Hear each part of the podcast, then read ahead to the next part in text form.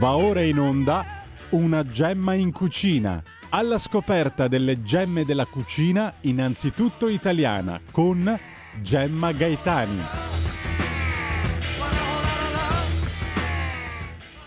E la linea va subito a Gemma Gaetani. Grazie, grazie Giulio. Buongiorno a te, buongiorno a tutti. Oggi invertiamo la prospettiva. Di solito valutiamo il benessere che ci porta a mangiare. Sulla scia del motto l'uomo è ciò che mangia e aiutati dal progresso scientifico che ci ha consentito di capire e valutare ogni particella degli alimenti che mangiamo, consideriamo il cibo un viatico per raggiungere e conservare salute e benessere. Ed è giusto ma anche cucinare fa bene e coadiuva la salute e il benessere, innanzitutto emotivi. Tanti di noi che ci rilassiamo cucinando, cucinieri amatoriali ma molto appassionati, già lo sospettavamo. Ma ora c'è la conferma. Ce l'ha data il report annuale Food Trends 2022 realizzato da Mintel insieme con Bimbi, il famoso marchio produttore del robot da cucina che cucina anche, mito del cuciniere da ben prima che arrivassero sul mercato i suoi imitatori. Bimbi ha chiesto a un campione di 12 paesi ed è venuto fuori che cucinare è considerato da tutti un potente antistress. In Europa cucinare è un'attività manuale e un rituale rilassante per un intervistato su quattro. Sembra un po' l'espansione del concetto di comfort food in quello di comfort cooking, cioè siamo passati dal cibo di conforto al cucinare come conforto. Impastare in casa pane e pizza sono percepiti come momenti di svago e di allentamento delle tensioni, non solo per il 51% degli intervistati italiani, anche per il 53% dei polacchi, il 55% dei finlandesi, il 51% dei tedeschi, il 50% degli irlandesi e uno su tre dei restanti intervistati. Ricordate le tre regole del cuciniere? Per riscoprire l'orgoglio di essere cucinieri occorre fare tre cose. La prima è conoscere, produrre e comprare gli ingredienti di una cucina. La seconda è conoscere le ricette di quella cucina e la terza è cucinare. Beh, ora sappiamo che cucinare, oltre che istruire il cuciniere, distende. C'è però sempre l'eccezione che conferma la regola e nel caso del protagonista del food art della settimana, forse nemmeno cucinare riuscirebbe a calmarlo. Ciò che lo conforta però, scopriremo, ha sempre a che fare col cibo. Andiamo con la sigla food art e col food art. Grazie Giulio. Food art.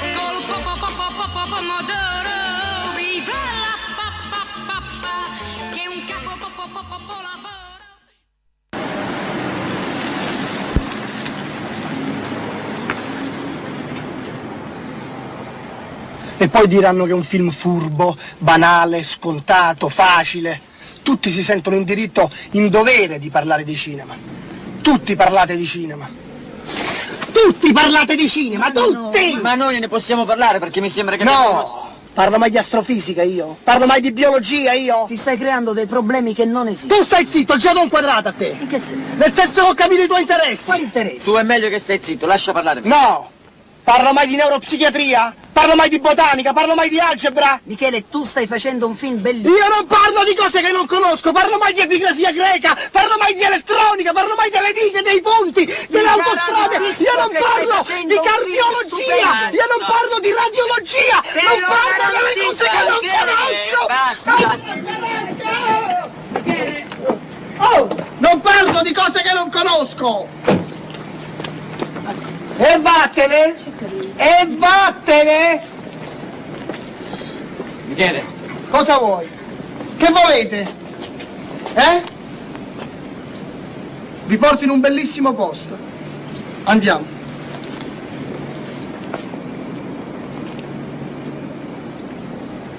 Pasta alle mandorle. Cannonata, cioccolato e zabaione.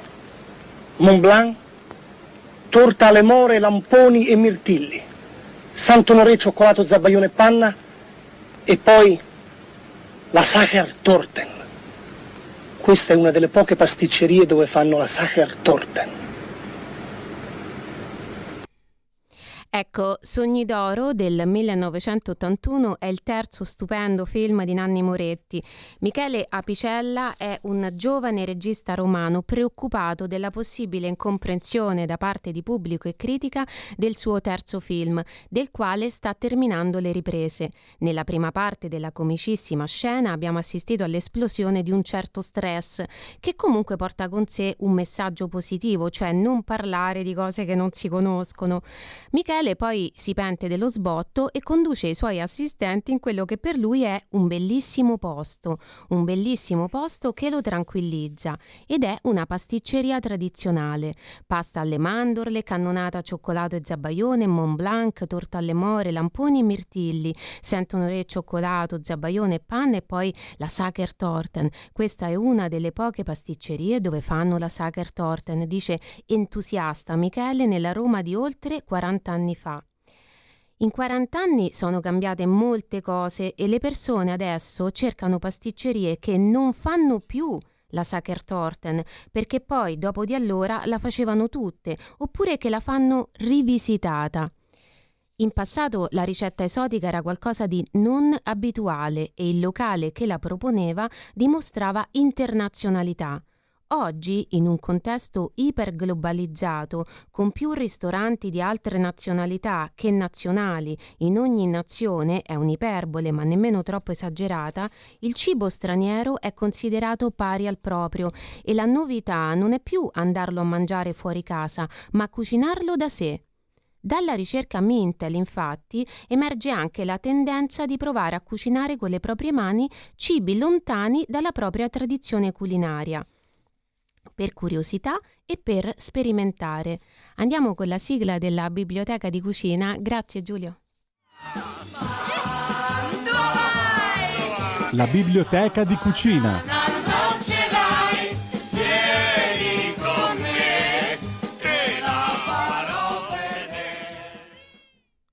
Ecco, i libri di cucina della settimana sono due, Downton Abbey, ricette per il tè, e Downton Abbey, il ricettario ufficiale di Annie Gray, entrambi Panini Comics editore. Per il tramite di questa serie tv britannica sulle vicende della famiglia Crowley all'inizio del XX secolo, sono arrivati in libreria una splendida summa libraria della cucina inglese d'epoca e possiamo capire meglio anche il rito del tè. Sempre il report Mintel ha rilevato come per il 42% degli adulti tedeschi che mangiano biscotti, il biscotto perfetto è crunchy, croccante. Il biscotto è un tipico comfort food. E tornando al comfort cooking, se volete mettervi alla prova con una ricetta scozzese, ma ormai percepita come britannica e preparata comunque in tutto il mondo, la videoricetta di questa settimana è dedicata ai Petticoat Tales Shortbread. Sono crunchy e sono squisiti. Provate a farli, potrebbero diventare un vostro comfort food e anche un vostro comfort cooking. Io vi saluto, vi do appuntamento a sabato prossimo, ricordandovi di abbonarvi a Radio Libertà. Grazie Giulio, ciao! La videoricetta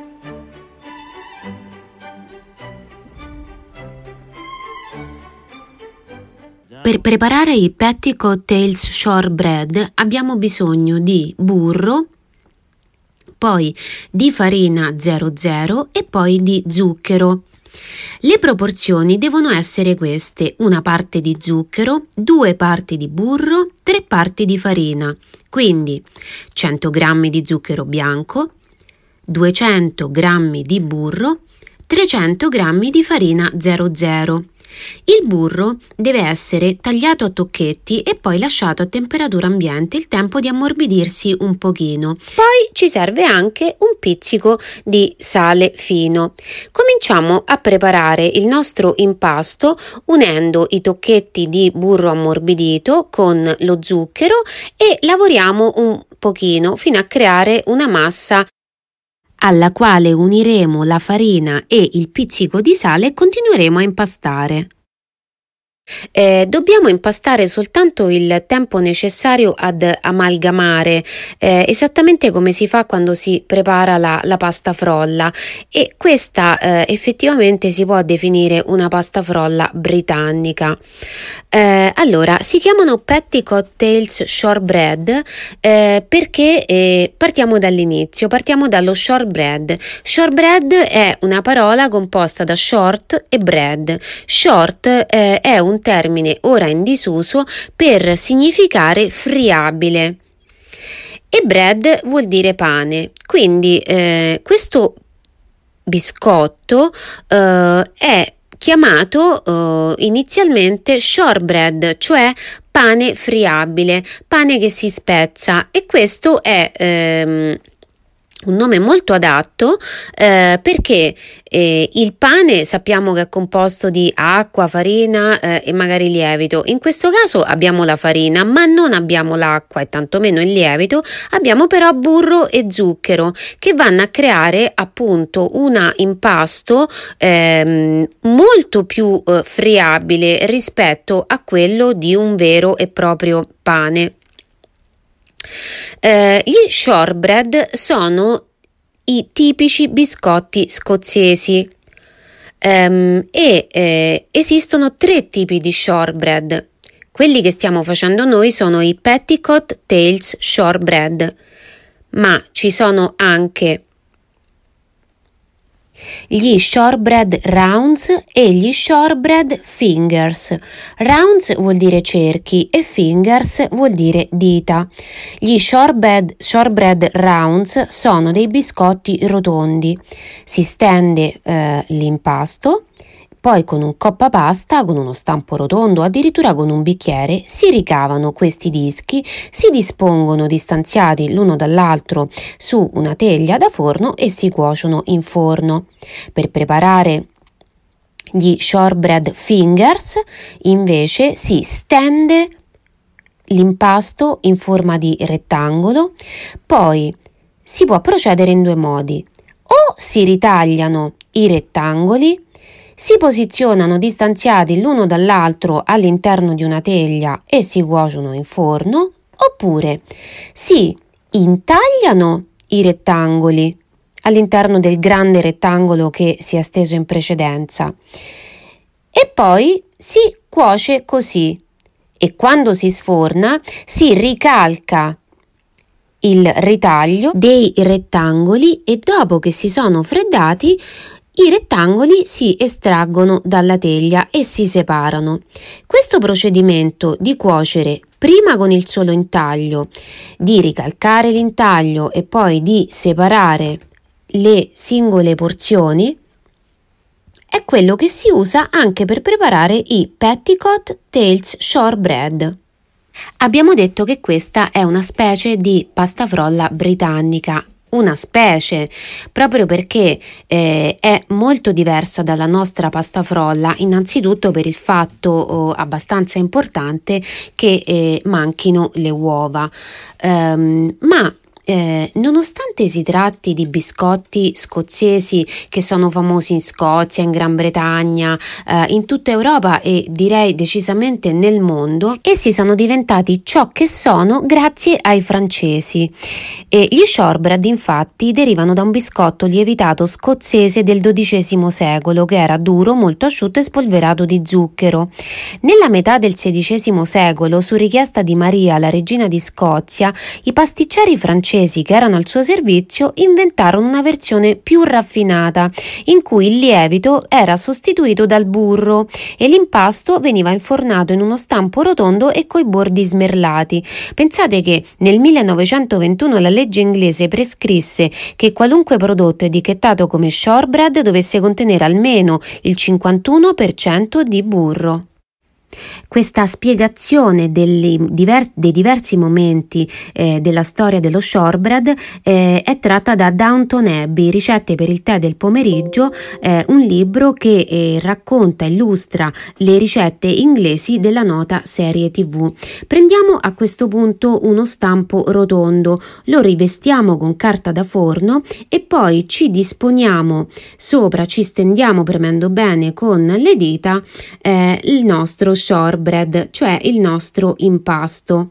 Quando è ben steso, intagliamo il tondo dell'impasto in triangoli, poi eh, prendiamo una forchetta e bucherelliamo leggermente la superficie di ogni triangolo, poi copriamo con pellicola alimentare e mettiamo a riposare in frigorifero un'ora. Il nome Petticoat Tails Shortbread fa riferimento a code a forma di sottogonna antica, quindi che si allarga verso il fondo, oppure all'orlo bordato sempre della sottoveste e ci riconduce anch'esso ai francesi. Il nome Petticoat Tails infatti sarebbe l'adattamento in lingua inglese del francese petit gâteau o petit gâtel. Effettivamente, se ci pensate, mentre lo pronuncio, petit gâtel è molto facile che possa essere diventato petit cocktail. Tra Scozia e Francia, infatti, a partire dal 1295 comincia una storica alleanza, detta Old Alliance, tra appunto Regno di Scozia e Regno di Francia in funzione anti-inglese e petticoat in lingua inglese significa sottoveste e tails code.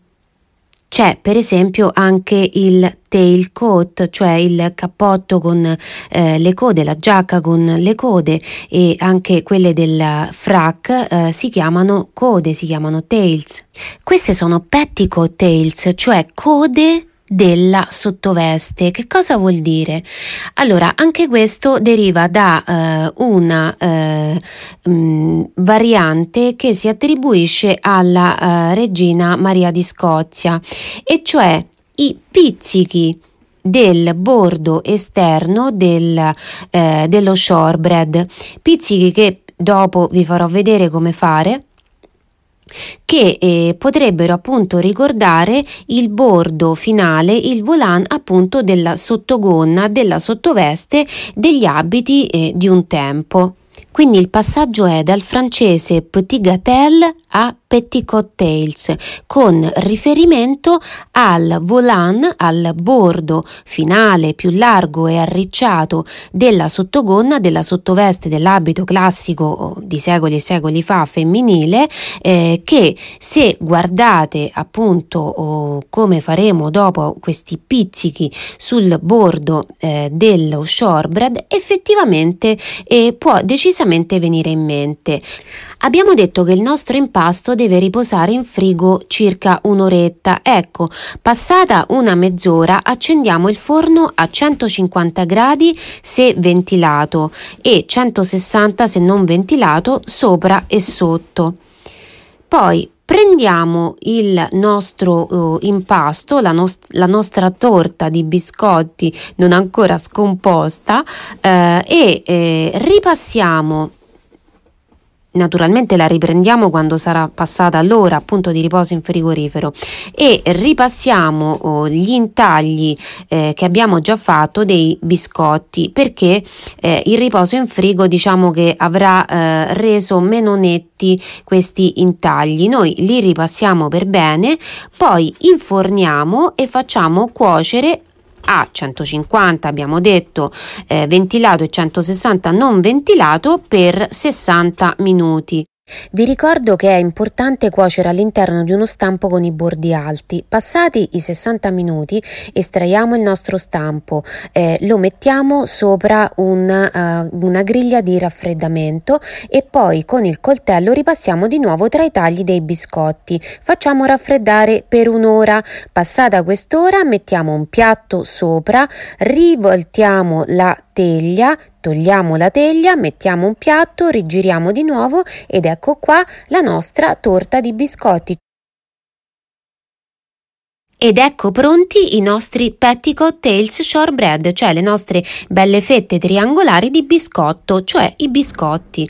Adesso vi faccio vedere e vi spiego come dobbiamo procedere per queste due varianti, cioè quella del bordo pizzicato e poi quella eh, del eh, biscotto oh, centrale rotondo.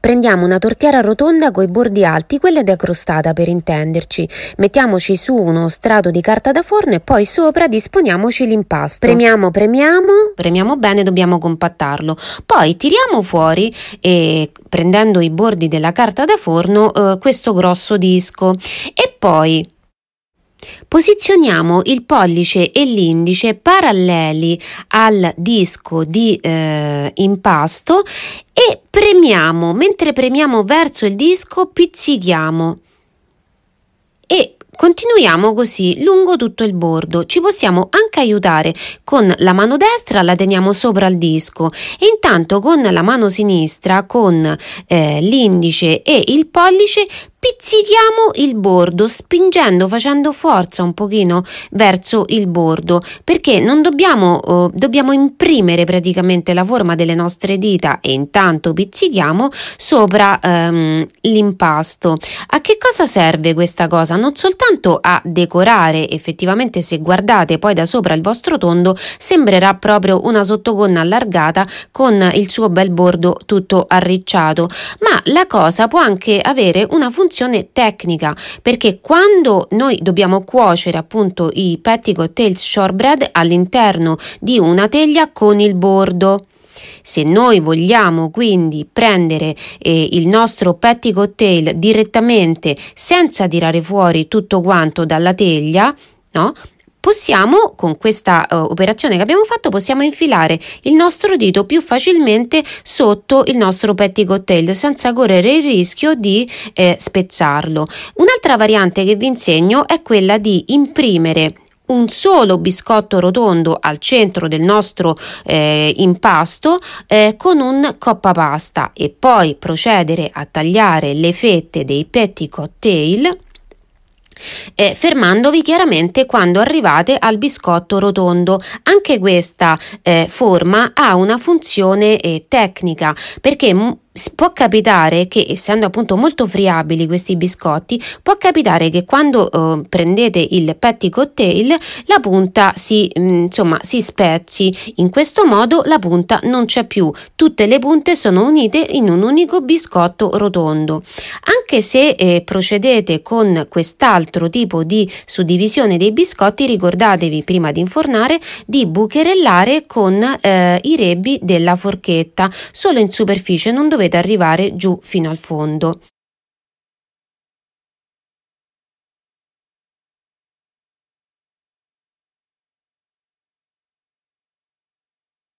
Un'altra variante è è quella di eh, spolverizzare la superficie dei petticoat e il shortbread prima di metterli a cuocere con un pochino di zucchero bianco e poi premere legger- delicatamente con le dita perché si attacchi bene all'impasto.